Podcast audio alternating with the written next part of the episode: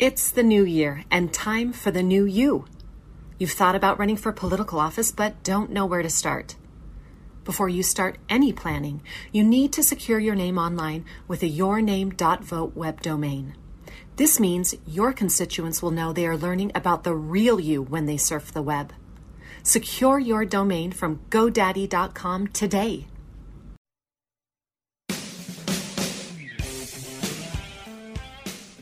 Welcome, everybody, to another episode of Breaking Battlegrounds with your host, Sam Stone. My co host, Chuck Warren, uh, had an unfortunate uh, death of a uh, family friend and is not able to join us in the studio today. Uh, Kylie Kipper, the irrepressible Kylie Kipper, heading with him uh, to Utah. So now, against her will, I have dragged Jamie Kleshuk back onto the mic. Thank you, Jamie. Oh, always, Sam. And we have a fantastic interview to open with today. Congressman Andy Biggs of Arizona, uh, who is, frankly, one of the people I respect the most in Congress. He uh, came out of the, the Tea Party movement originally, part of the House Freedom Caucus. He is a fighter for conservative values, unlike many others in this country. Uh, he has really served the people of Arizona well. Congressman Biggs, welcome to the program. Thank you, Sam. Uh, thanks, Jamie. And condolences, Chuck. Yeah, Congressman. So I, I almost don't even know where to begin because we have seen, as it's unfortunately frequently, the last 48 hours have seen some pretty astounding things once again. And this president appears to be totally out of control. W- what is going on there in Washington? Well, I, I think that what we saw last night in that that speech, that demagogic speech, was actually pretty consistent with with the way uh, Biden and the Democrats have governed or or ruled is probably a more accurate phrase. Um, I mean, to basically come out and demagogue half the the populace, half the electorate, was was astonishing. But it's, but but I'm thinking of his uh, spokesperson Jean Pierre, who had said that you're an extremist if you don't agree with them, and that's that's totalitarianism. That's that's authoritarianism, and I that's what I've seen happening here in Washington D.C. since Biden came to uh, to power. Well, you're absolutely right. That's exactly what it is. And and I gotta say, Congressman, I never growing up in this country through the, the late seventies, the eighties, into the nineties, I never imagined we could get to a place where we have one party and they, they couch it they, they try to couch it in polite terms, but the fact of the matter is they are doing everything they can to institute total totalitarian control over every aspect of the lives of Americans. They want to control everything from the kind of vehicles we drive to how we can set our thermostat to what thoughts we can have in our head. How is how has yeah. this come about? Well, the infrastructure was there for for kind of a Marxian authoritarianism, um, uh, but it just kind of coalesced.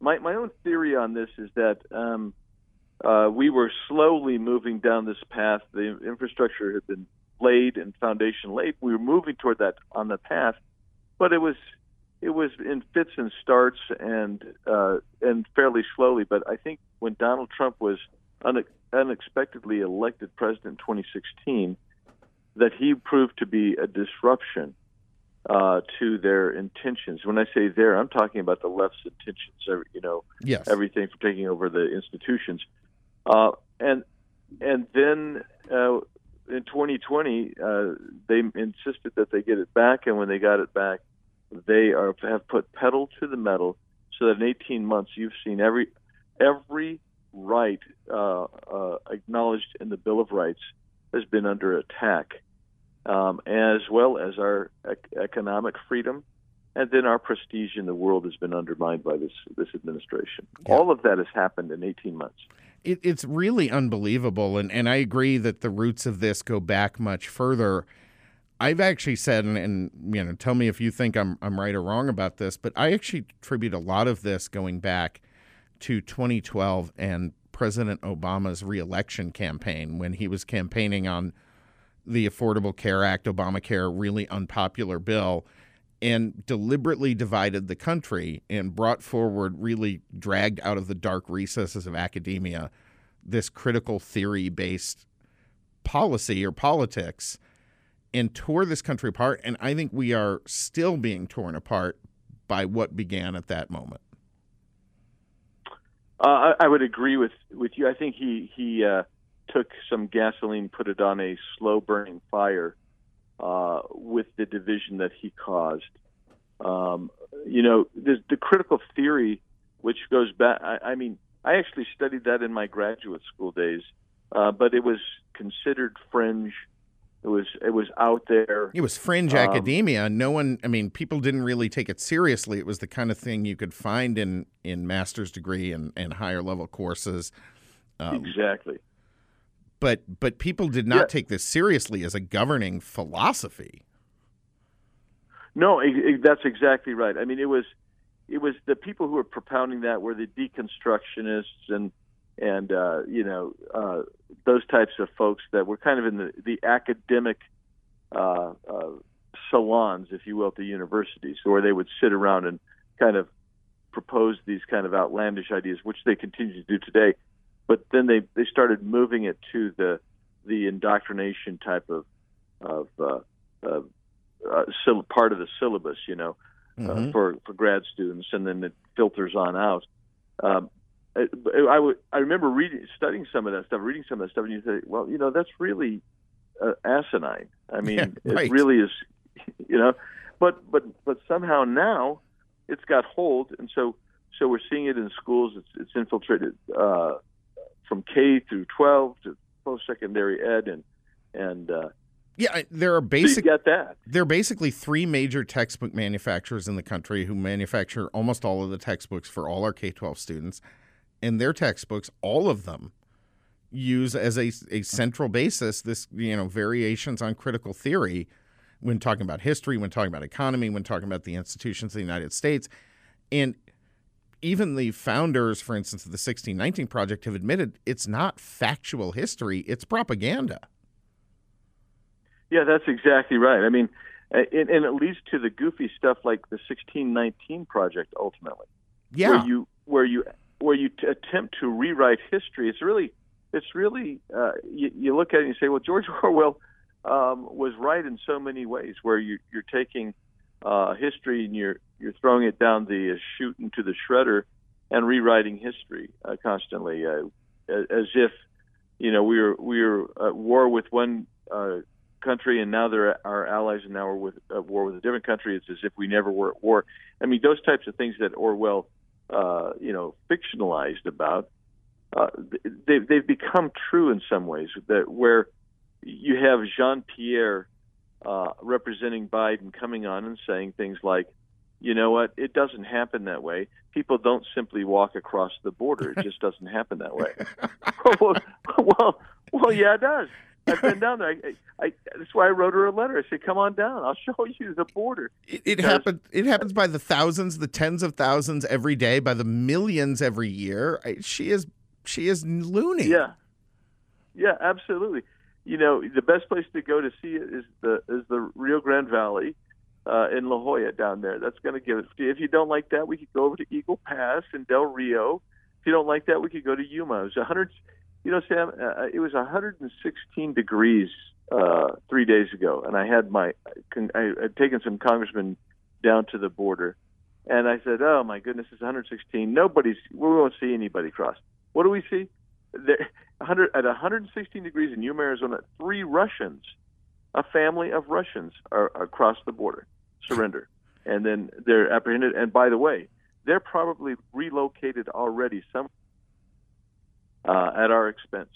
So that happens every day. And yes, Ms. Jean Pierre, they literally do walk across the border every day. Yeah, I particularly loved Lori Lightfoot coming out and saying it's racism to send some of these border crossers to the sanctuary city she created. Like, I love that too. I said to myself, listen to yourself talk. You are the racist. You're saying, you know what? Uh, she's basically xenophobic. Yeah. She doesn't want these these people in her her community. Well, nobody's forcing them to even go to that community. First of all, they illegally enter the country, and Abbott can't force them on the bus. He can't forcibly uh, take them. He's got to wait until the they've been processed through through uh, uh, customs, and then and then he's going to take them where they want to go. And, Uh, you know, he's inviting them. Do you want to go to Chicago? Do you want to go to Capitol Hill? Do you want to go to New York City? Um, it, and she she gets them flown there all the time, every day. I guarantee you, every day there are individuals who cross the border illegally that are being flown into Chicago already, more than the bus that that Abbott sent up there. You know, talk, talk about a xenophobic racist uh, and hypocrite. Uh, you know, that's that's a Mayor Lightfoot, absolutely. Oh yeah, Mayor Lightfoot, Mayor Bowser, Mayor Adams. I mean, they are all doing the same thing. New York, Washington, and Chicago, and all these other cities. This is hypocrisy of the highest level. But but not only yeah. that, I mean, you, these are the folks that created the idea and built these uh, sanctuary cities. This is what this is what baffles me. It's like, weren't you inviting these folks here? Didn't aren't you the ones that told us to send them to you? And then when it actually happens, oh no, we don't want that. That's racist. I... yeah. Well, think about this, Sam. Uh, the the hypocrisy of it is, and this is what I find really beautiful, is uh, the people who are shooting up her city every day. Um, she's releasing back into the streets to be a danger to the community.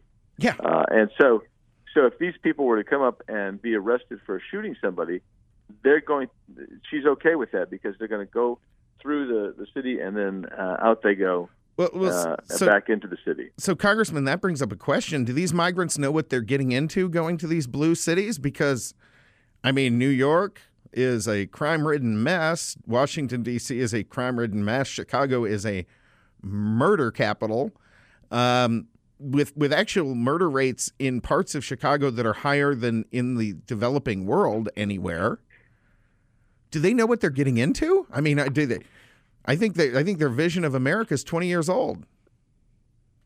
Yeah, I think that I think they don't know. I think that if they did, they would say, um, "We we need to go somewhere else. We need to let's go to uh, uh, someplace that actually enforces the law." But then, of course, they broke the law themselves. So yeah, it's it's um, a catch twenty two, right? They can come to the red states, but then you know we actually do enforce the law and believe in law and order or they can go to the blue states and risk getting stabbed on the street by a deranged homeless person.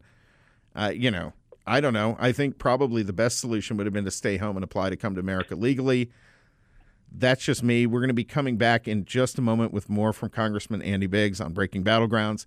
Please stay tuned on that. And folks, if you're not, download our podcast. Uh, you get a little extra segment every week. Breaking Battlegrounds coming back in just a moment.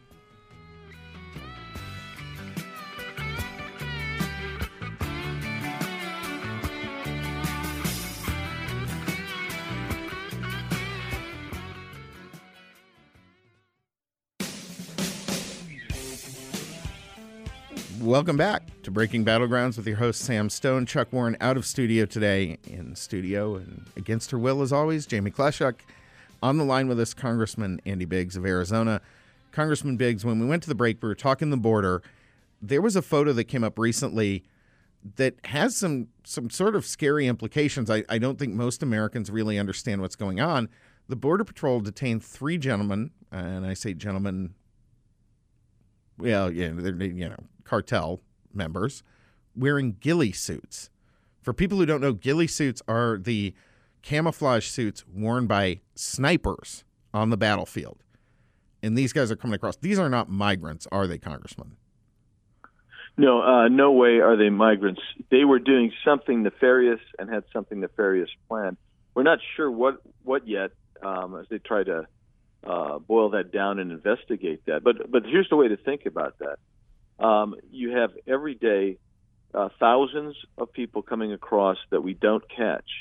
Um, most of them, by the way, are in the Tucson sector, uh, coming up uh, bet- between Tucson and and uh, Naco and Douglas, and they're coming on up in camouflage, and they will be transporting drugs. Uh, they may be uh, what we call uh, uh, uh, from countries of interest, like uh, the Middle East. Uh, they they may be these these three here, uh, and I haven't heard whether this is true or not, but uh, they may have been on the terrorist watch list, which we have uh, caught literally five times as many people on the terrorist watch list this year as we have ever caught in a whole year before. And Wow. uh, so these people are a, a real danger. And, I, you know, Sam, I have to say this too because I don't think people understand this. When we start talking about the uh, nearly million people who have gotten away, both known and unknown, since the Biden administration has come come to power, uh, we have no idea why they're here, where they're going, and whether their intention is peaceful or malevolent. But I can tell you this much: even of the people that we check backgrounds, and by the way, as we release millions of people in the country every year, we do check the backgrounds, but we only have background checks from the U.S. So if you have somebody who uh, uh, committed a murder, let's say in um, Central America somewhere, we won't know that. We won't know that. If there's a, you know a sex predator or anything like that, we won't know that because we don't have access to the to records, and many countries don't keep records nearly uh, as assiduously as we do. The result is we are letting millions of people into this country that we have no idea who they are. We don't know what they're going to do. We don't know what their background is. We don't know whether they're they're, they're friend or foe. And uh, I, I just, frankly, am so uh, frustrated with trying to get the administration to do something. But it's it's a danger, real danger to us. It's very clear they have absolutely no intention of taking effective action because Donald Trump had taken effective action and they overturned everything he was doing that was working. I mean, Yeah. that that's what gets me i think congressman about our modern politics is we used to at least be able to say hey if one side did something even if we didn't like it initially but it actually worked then we could all agree that that was worth continuing. And i think having a secure border and knowing who's coming to this country is worth having. And yet donald trump against what everyone said was possible actually did make significant strides on addressing illegal immigration and the biden administration came in day one and threw it out. Yeah, I mean, think about this. Uh, in the entire year of 2020, on using Trump's policies, Yuma sector, the 124, 27 miles, I guess it is, uh, of linear border, and it's a huge section, only had 9,000 encounters. Less, actually, less than 9,000. Wow. Wow. And this year, this year, 340,000. oh think my goodness. Uh, I did not know that number, and that is astounding. And you know, one of the things I really get frustrated with, Congressman, is people saying, "Oh, we have an obligation to allow people to come here."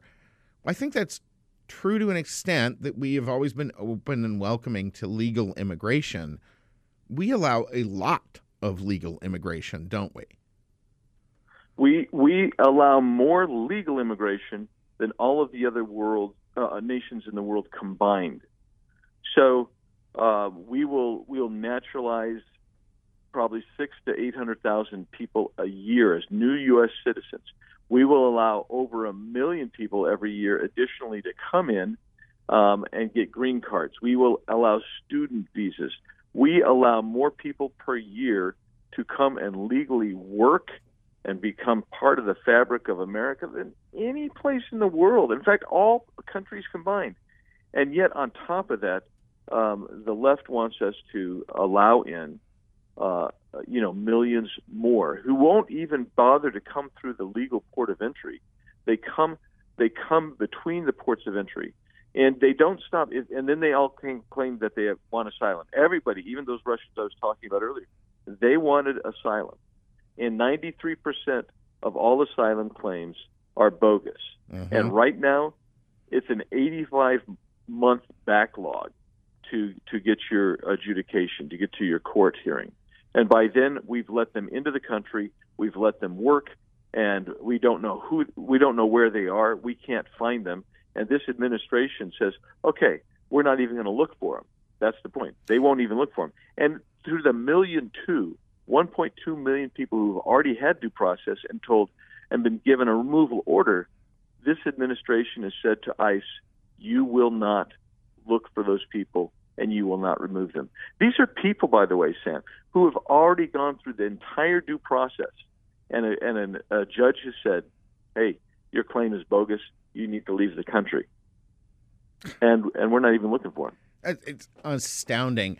You know, one of the things I I say a lot is if the left didn't have contradictions, they wouldn't have anything. Um, they talk all the time about we have a housing crisis. Well, it, when you're allowing in between legal and illegal immigration the equivalent of 10% of the population every 10 years, doesn't that affect your, your housing crisis? Oh, I, absolutely. Uh, you know, I mean, uh, I'm always asked by congressmen that I take down, and they hear these numbers and they see the people come rushing across the border. They'll say, "Well, wh- where are they going? How are they living?" Well, they come in and we we provide them education, we provide them medicine, uh, medical care, we provide them phones. They they can get housing. By the way, in Yuma, you know what? They have spent. They've had the, the Yuma Regional Hospital has had to eat over twenty million dollars because every day, ten illegal aliens, not brought over by CBP, but ten illegal aliens will walk into their hospital, go to the emergency room, and they are required under federal law to treat them. And uh, every day they also have four or five people come into the maternity ward. And you know, Sam, that that community of Yuma can't eat that twenty million dollars at the at the medical facility. That hospital doesn't have that. No, they they absolutely and cannot. So when they say we have a housing shortage, well, where are these people going? Yeah. Um, and and what are they doing in our in our country? Yeah, I don't know. Absolutely. We have just 30 seconds left. Really appreciate having you on the show, Congressman. Uh, can you give us uh, and folks out there how do they keep up with you and the good work you're doing? Um, they can go to uh, biggs.house.gov and they can get on any of the social media. They can get my newsletter. Uh, they can see our podcasts. Uh, they can see the op-eds that I that I put out, and, and we'd love to have them follow follow me. That'd be great. Thanks. Fantastic, Congressman Andy Biggs. Thank you so much. Breaking Battlegrounds back in a moment. You deserve a home that's beautiful and stylish. At Overstock, you don't have to choose between low prices and quality. Find new on trend home goods that reflect your taste and don't compromise on value. You can be proud of your home and design a space where you feel like you, all under budget. Plus, you get free shipping on everything in the continental United States. Overstock is where quality furniture and decor cost less. Welcome back to Breaking Battlegrounds with your host, Sam Stone. Chuck Warren out of studio today. In studio with me, Jamie Kleshek. She's shaking her head, as I have been. I have been shaking my head a lot over the last week since I got to talk to you, all of you good folks out there. It's been a pretty extraordinary week. And in just a moment, I want to get to Joe Biden's speech, our divider in chief, uh, doing his darndest last night. Uh, well, when you're hearing this, it'll be a couple of nights ago. I apologize, folks. We do tape on Friday mornings. Um, so you may be hearing this over the weekend, but I, I am still blown away, Jamie. I am blown away by this speech. And, and because Joe, he's getting a little older, he's having some trouble communicating from time to time. We had to clean up the audio on this speech. Uh, for clarity, we had to make sure that people could understand what he was actually saying last night, uh, because it is pretty extraordinary. This is one of those. This is one of those galactic shifting moments mm-hmm. in politics. So let's go ahead and play this clip from Joe Biden's speech to America. In order to ensure the security and continuing stability, the Republic will be reorganized into the first galactic empire for a safe and secure society. Yes, there it is, folks. Joe Biden's speech from last night. Uh, clarified the audio on that, so I, I thank Jamie for for that, Jeremy for their work, because I think folks really do need to understand what we just heard and that was it. Literally, folks, had Kamala Harris come out in some black robes covered in the blood of younglings, I would not have been surprised. In fact, it would have completed the picture that they were providing for us. It was quite the picture. It was a little heavy handed on the symbolism, I thought, but you know, I, who on earth looked at that set, decided they wanted to have some Marine guards behind it? Seriously, it, I, we're joking, obviously, folks. That clip, uh, obviously, Star Wars. is it obvious? I mean, Well, it- no. that speech really sounded like that. It's it's actually not obvious anymore, Jamie. Gee, Nitley, this is this is where we're at in this country, and I don't even understand how we've gone down this road because what he did last night was unworthy of anyone who wants to call themselves the president of the United States. It was a travesty.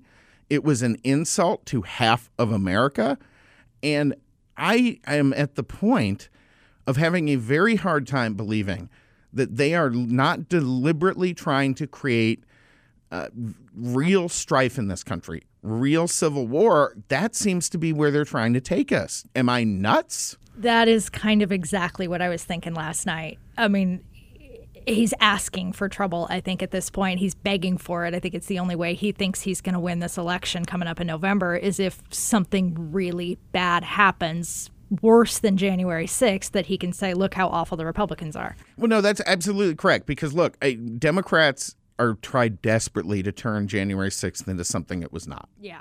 I mean, we've talked on this program, you know, we we were fairly new on the air when that occurred and we talked about it. We were very clear that we believed it was a riot, that it was wrong. Now, you had a lot of people who were just kind of literally thought they were on a tour. I mean, you watch the video and like they're they're strolling around taking photos, staying between the the velvet ropes. Um, and of course, then you had some idiots running around doing doing stupid things in there. But the fact of the matter is, a lot of people kind of were like, "Hey, the doors are open, let's go in." They charged a huge number of people with weapons violations because they had sticks attached to signs I, and pocket knives. And, and look, I'm going to ask you. I- I'll ask you this question, just you know, in case I'm wrong. If Republicans ever decide to throw an insurrection in this country, are they going to do it with sticks and knives? Uh, no. No. Re- Really, you're sure about that? I'm pretty sure about that. Yeah, me we're, too. We're well too armed for that. No, right. If there's an actual insurrection in this country, 200,000 Republicans throw show up to throw an insurrection. You'll know it.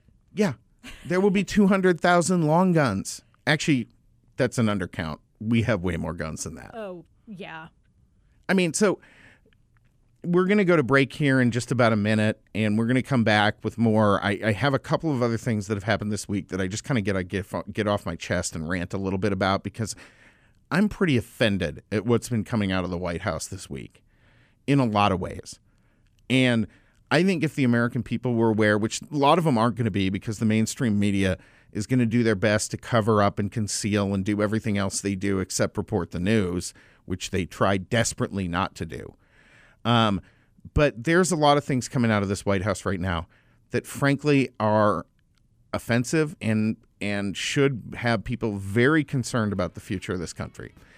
So we're going to be talking some more with Breaking Battlegrounds.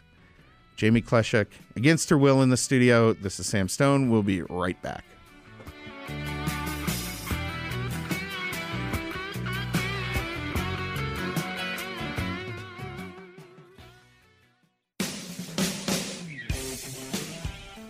Welcome back to Breaking Battlegrounds with your host Sam Stone, Chuck Warren out of studio, in studio with me, Jamie Kleshik. We were talking about Joe Biden's historically awful speech to America. I, I, I like if you're the White House archivist. Now, apparently, you are probably going to be okay with this because you've assisted in pursuing Donald Trump for taking home his his coloring books. Um, I mean, no, seriously. Like every president in U.S. history has taken home classified documents. Yeah. Like it, I'm, I'm not even. I don't even have any question about that. No. Um, and when they, they're like, oh, they're nuclear secrets, they literally just straight made that up. Yeah, that that came out of nowhere. Like literally, if, if I remember right, it was a Washington Post reporter who came up with that, and then they all started parroting it like they do, um, because they're parakeets. These you know, I don't even want to get, call them parrots because parrots have more brain cells than this group. Yes. I Um, mean, they can at least come up with some unique phrases. Yeah, no, right? Like a, a parrot, a parrot knows more than just ten words, Yeah. which I don't think modern journalists actually do. I have not seen any evidence. No. Talk about an industry that has thrown away all its credibility. Literally, there's a third of the country now that believes or cares anything they say, and then the news media is offended when everyone else is like looks at their rants and screams and just goes, "Yeah, shut up." Um, that's what they deserve to get told because that industry has fallen into it. And I, I come from a background. I wanted to be a journalist until I actually interned in a newspaper and realized what a giant mess the industry is. Um, but let's talk about some other things here. That speech, obviously, we were talking about in the last segment, pretty extraordinary in its divisiveness. Um, you know, I, I think it was. I think it was. Uh, I forget which Washington Post columnist today um, basically said it was cliches sp- spattered with bile, which I think is being too kind That is generous. yeah, no, that was really I my jaw was on the floor. That was one of the most awful things I have ever sat there and listened to. And when you think about the things that President Trump said and was excoriated for, Oh. Yeah. I mean, excoriated for. If the, if the roles were reversed, if that had been President Trump standing up there at that microphone yesterday, looking like pedo Hitler, um, the press would have been on him for the rest of his life on that speech. They would have, they would have been playing those clips forever. The thing that kills me though is if Donald Trump had said something stupid that he got excoriated for, it was usually something he just said off the cuff on his own. Right. This was written by a professional speechwriter, vetted by how many people?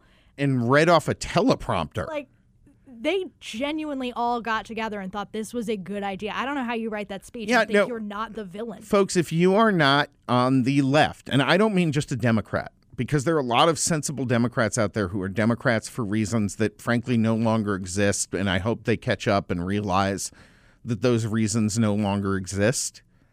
But there are a lot of there are a lot of good Democrats out there who are just misguided at the moment, but maybe by loyalty, whatever, whatever you Well, want it's not even their fault because they just don't know anymore because no one tells them. The No. is not reporting it. It's, No. I get it. Right. So, but I'm talking about actual leftists. Oh yeah, like that far Yeah. under ten percent. I'm not calling. I don't like to call them progressives. I've kind of tried to stop calling them progressives because progress progress is a good word. Mm-hmm. We we should embrace progress. But embracing progressivism is embracing hatred. It's embracing racism. It's embracing terrible r- theories of, of the economy that are r- responsible right now for the inflation that is tearing up your pocketbook, that is making it impossible for people to afford both groceries and gas at the same time they, they are pursuing an agenda that is hateful to America and hateful to our population. So I don't like to call them progressives. Now, I want to talk about something else because Karine Jean Pierre, she had a week. She sure did, man. She knocked it out of the park. Well, if by knocked it out of the park, you mean lied on every single word that came out of her mouth, yes, that was a grand slam. I think that's the criteria they're using these days. So yeah, Okay, yeah, no, fair. it, it, does appear to be that because this woman literally came out and said that Joe Biden was fighting to keep schools open while Republicans were fighting to close them. Now, the job of the White House press secretary is to spin. That is not spin. no. That is a lie. That is the exact opposite of any truth. The CDC, the institutions that were helping keep us closed, actually recommended that schools reopen mm-hmm. in person until the teachers union sent them an email and said, We don't want this. Mm-hmm. And then Joe Biden and the powers that be went along with the teachers union with no scientific backing whatsoever and kept schools closed in much of the country for another year. They did that. And now they are straight up lying about it, and the press is going along with it. I do not see NBC, CBS, ABC, CNN. I mean, where is, where are the people calling them out? They don't exist. No one's doing it. No, it's it is it is absolutely insane to me, and I'm not willing to let them off the hook for this, Jamie, because be. they threw away 20 years of gains mm-hmm. for minorities across this country, academic gains, they threw it away. You have Muriel Bowser, the black mayor of Washington, D.C., saying right now that if kids are not fully vaccinated, which is like 40, I think of the numbers 40% or 60% of African American kids in Washington are not fully vaccinated, It's probably about right. They will not be allowed back to school at all. There will be no remote option, period, no nothing. Now they've started to back up on this because the, the pushback started to even come from the left. People were a little crazy. But the vaccine they're pushing on them is now three or four generations of the disease old. They know it doesn't work. They know it's totally ineffective. Yeah, Right? you might as well get the swine flu shot this year to protect against whatever the strain is going to be. I mean, it it, it Yeah, I think I think I think there was a vaccine for H1N1 that you know from like 15 years ago or whatever. Yeah. Why don't you just take that? pretty much. I mean, it's probably better for you at this point. I don't know. It's it's almost certainly safer. I mean that that's the thing. These vaccines have real side effects. We are seeing the numbers. There are significant issues with them. These are not safe vaccines. That is that is just a fact at this point. You are at more risk from the vaccine than you are from COVID. COVID now is a bad cold.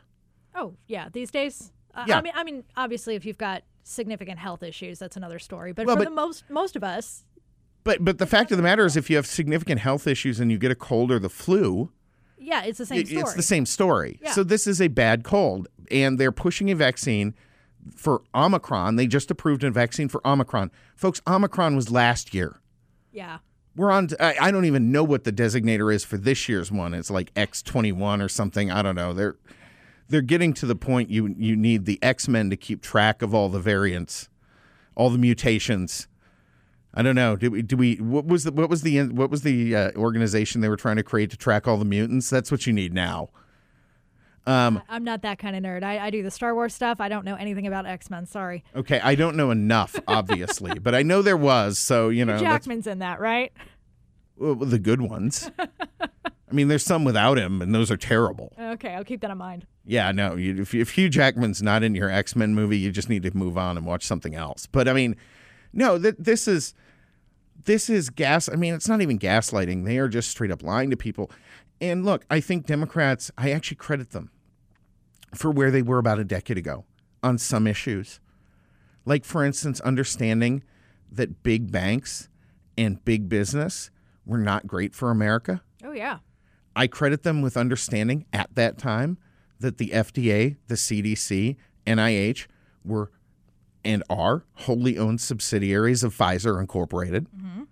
Um, you know, obviously big pharma as a whole, but I mean, mean, it's how the entire federal government works. Right. The regulators are run by the people they're regulating. by the giant corporations they're regulating. Now, who doesn't get a seat at that table are the little upstart companies Right. that might disrupt it, might lower costs, might create new innovations. They don't get a seat at the table because they're competing with the big boys who own the regulators, who then conspire together to keep the little guys from succeeding. Mm-hmm. At least until the big boys can buy them out and steal their technology. Sure. So, in that vein, let's talk about another thing that happened this week. We saw, I have to, at this point, I don't know whether to call him like the evil Jack in the Box at the carnival or if Dr. Fauci is simply. eh, He's like an he's like an amoeba. You keep killing him, and he divides, and then he keeps popping up. I mean, I think Ron DeSantis was exactly right when he said someone needs to grab the little elf by the scruff of his neck and throw him across the Potomac. Uh, for for folks out there, I don't even call him Dr. Fauci unless I'm on the air and I can't use the actual words I generally use to refer to him, which start with the first letter of his last name and end with up. That'll be for the podcast segment. So check us out on Spotify and Apple Podcasts. Oh, good, good throw in right Thank there. Thank you. I thought yeah, that was nice. smooth. No, that was very smooth. um, you know, but but this stuff is is really important, and we cannot allow this stuff to continue to be tied up in the lies of the left and their media uh, dogs. And they are dogs at this point. They're they're just Oh. Yeah. they're running around the feet of their masters begging for scraps. It is it is absolutely insane. But you you and I have seen this because we both worked inside the city of Phoenix, and, and I believe in the deep state. I believe it does exist, but I believe you could very more simply call it the bureaucracy. Mm-hmm. Yeah, no, there- there are layers and layers of people that at best don't want to do anything and at worst are actively trying to stop you. and it's at every level. I mean, it starts with the federal government, but then it goes to the state governments, to your counties, to your cities, all the way down to your school boards and your, mm-hmm. you know, the most local forms of government you have. One of the things that you see when you're working inside of it is that, quite frankly, a third of the people do 80, 90% of the work. That the primary purpose of the deep state bureaucracy, whatever you want to call it, is to replicate itself, not to serve the public Right. every federal program that gets created, not only do they create federal administrators for it, but then you have state administrators for that same program. You'll have municipal administrators for that same program, on and on, mm-hmm. until a significant portion of whatever monies were set aside f- to benefit the public are taken by the professional political insiders and the government workers mm-hmm. at every single level. I'm not sure how we clean that out, but to me, if we're going to make America work again, that's where we've got to start. We have got to clean it out. I think you could go in, the next pres- Republican president could go in and order every single department to fire half. Layoffs, fire, retire in place, whatever it is, get rid of half of the people mm-hmm. that are currently drawing government salaries, and nobody would notice the difference except that we would have a lot more money to spend on things they would notice. Well, but see, when we do that sort of thing, they always go out of their way to make sure that they shut down the things that the public does care about. The libraries will be first because that's something you're going to see. It was like when um, they shut down the government under Obama and he puts the fencing up around all the monuments in D.C. Those require no upkeep for three days. It's fine. You can have those open, I promise. But no, no, no. We want to make sure that the public feels the pain because Well, and- otherwise they'd never notice. They really wouldn't. And, and that's actually where I, I blame Republicans for having gotten weak on those things oh, no, every time. pathetic. We rolled right over. Yeah. Yeah. I mean, there's a lot of tough talk in 2010, and then we elected them and they rolled over. Yeah. There's a lot of tough talk in 2012. We elected them, they rolled over. And, and it just kept going. I like right? to think that we're finally electing some that won't, but that remains to be seen. Oh, I, I actually do believe we are. I just believe that at the federal level, the barriers to effective change are so high and so daunting. And so few of the people that we're electing really understand the mechanisms of government and how it works. Even the ones who are most righteously intentioned do not understand that. That I- think that is a big issue that is holding us back. That if you understand the bureaucracy that you're dealing with, I think we would be much more effective in tearing it up, uh, uh, tearing it up and replacing it with something that works. Now, folks, we've got just one minute before we go to break here again. We're so, sorry, we're coming to the end of this program, and thank you for tuning in. We very much appreciate it. Please do remember to follow us. It's at breaking underscore battle on Twitter, uh, and download on Apple, Spotify, Substack, everywhere you find podcasts. You can find Breaking Battlegrounds. Uh, but do also stay tuned and download and catch our podcast only segment because I've got more ranting to do. And I know I, I'm a polite ranter, I'm not a microphone screamer for the most part. But this has been an extraordinary week, and I'll hope you tune in because we have more to talk about. Breaking Battlegrounds will be back on the air next week.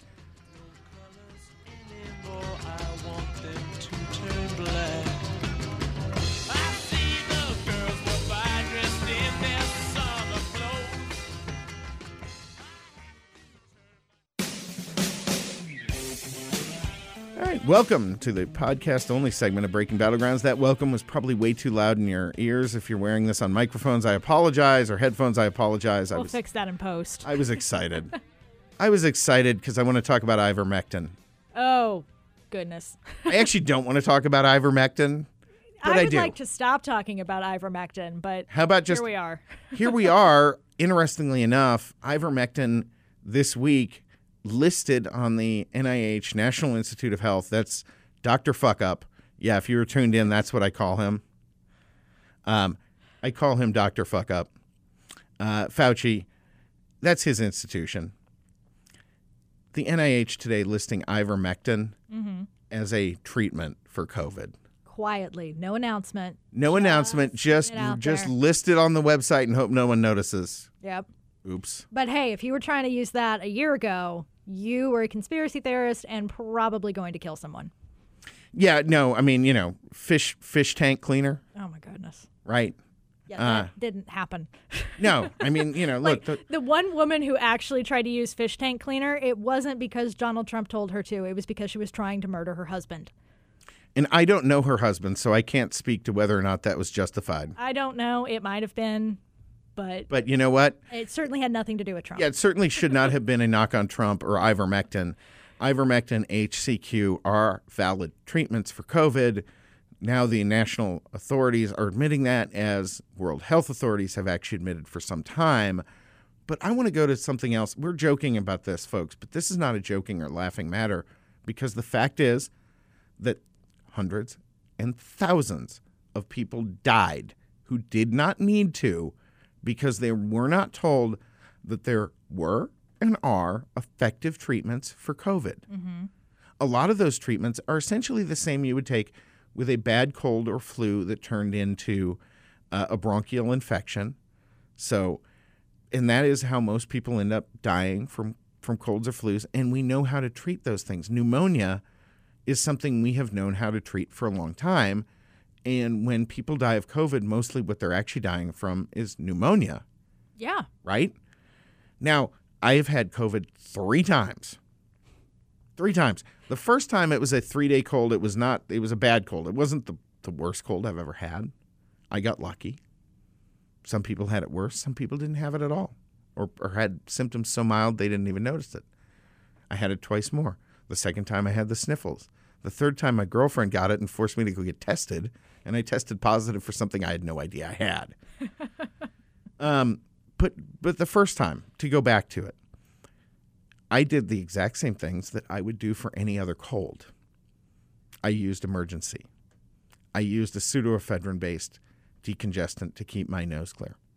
I took zinc to keep it from infecting my upper respiratory tract or from, you know, building up in my upper, upper respiratory tract. Vitamin C, water. Really basic stuff. I didn't even go the HCQ ivermectin route because I never needed to. I also keep, by the way, folks, and this is not a bad idea. Ask your doctor; they'll prescribe this. It's not controlled. Get an albuterol inhaler. If you ever start to have trouble breathing when you're sick, you can use that. It will help. At least buy you some time to get to real medical care.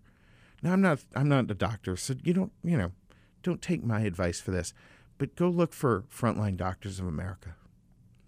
Go look them up. If you or a family member get COVID now, in your hospital, your doctor is still saying there's nothing you can do, find someone else and do it immediately. Do not wait. Start treating it right away, and go get with these doctors. These are some of the best doctors in the country. These are not quacks. These are people who were leading major institutions and who were widely respected in the profession until they had the temerity to come out and say that there were ways to treat COVID when the goal of COVID was not to be treated. The goal was not to address COVID as an issue, but to use it as a weapon against Donald Trump to get him out of office. That's what it was. Yeah. That that is what we have been through two years, two plus years, three years now of restrictions, lockdowns, these stupid cloth and paper masks. I mean, this stuff is insanity. And none of it was helpful and none of it worked. And they continue to push these things. Fauci's still saying, oh, if everyone doesn't rush out and get revaccinated with the Omicron variant vaccine that doesn't work because Omicron is long gone, that somehow we will have another like nuclear winner out of this thing. These people are nuts. Or they're evil, or they're bought and paid for, or all three. And kind of, I assume the latter. I assume it's all of it. They're bought and paid for, they don't care about people, and they're insane. That pretty much sums it up, I think. Yeah, I, I don't think I did too badly with that description. you know, here's the thing we used to be able to rely on our government to tell us the truth. Not always, Maybe not the whole truth, but not the whole truth. some of it anyway. I mean, you know, there were certain aspects of the Vietnam War they weren't exactly being forthcoming about. There's been a few other conflicts here and there that maybe we didn't have the whole story about.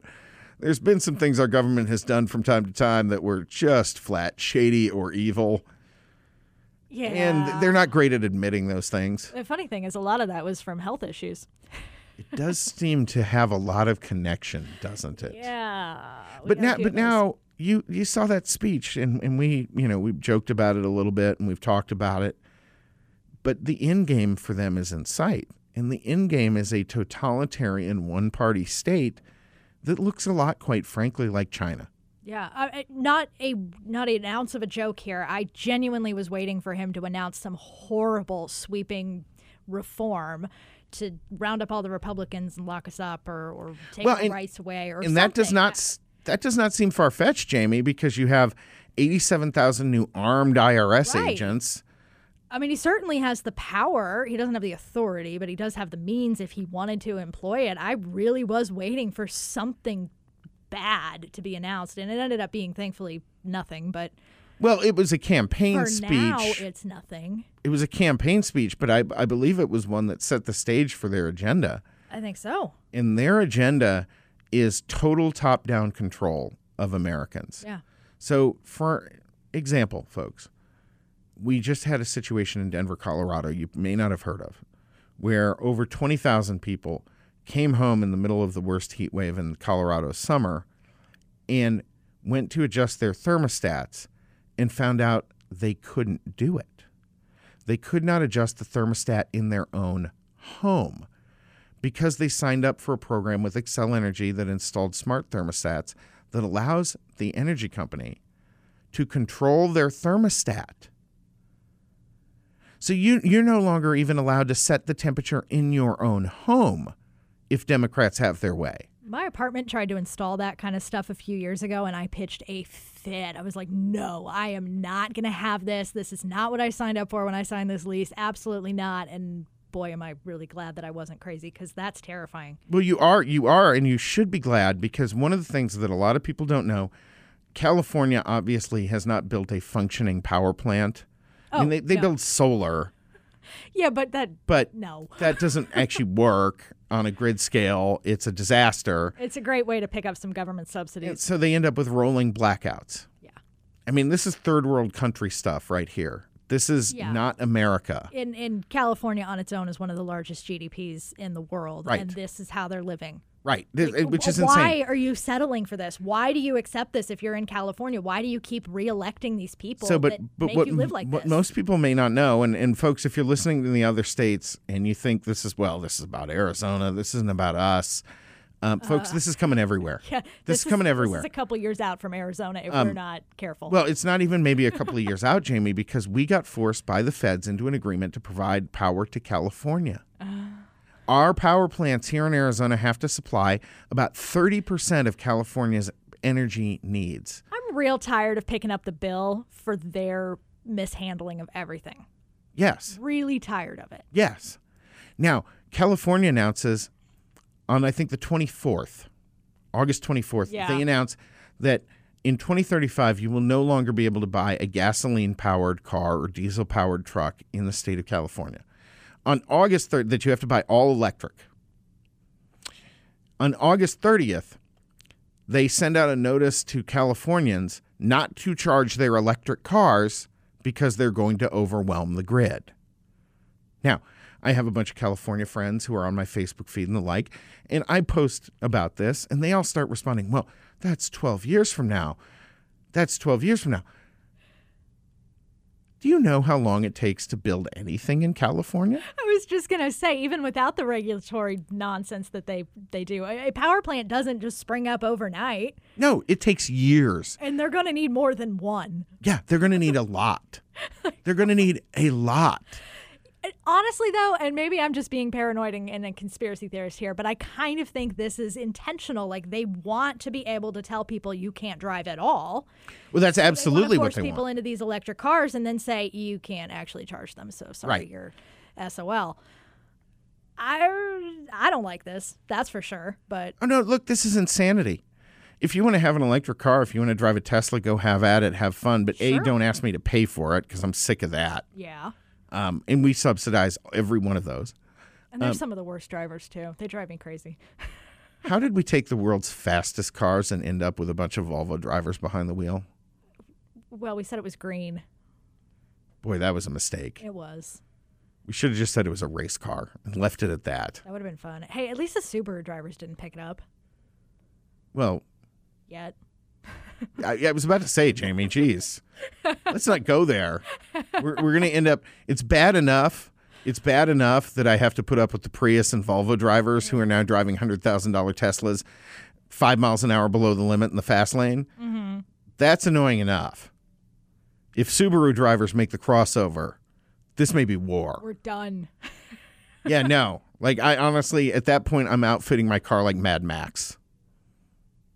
I can't quite picture that with those little sports cars you like to drive, but maybe this one currently, your SUV, I could see.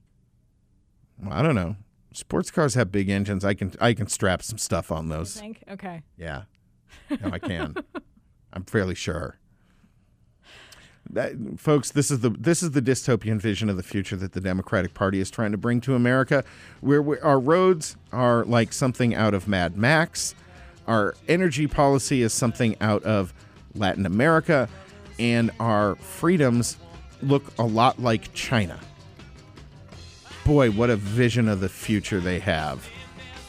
And if I haven't depressed the heck out of you yet, well, tune in next week. We'll be back with more. The political field is all about reputation, so don't let someone squash yours online. Secure your name and political future with a yourname.vote web address from GoDaddy.com. Your political career depends on it.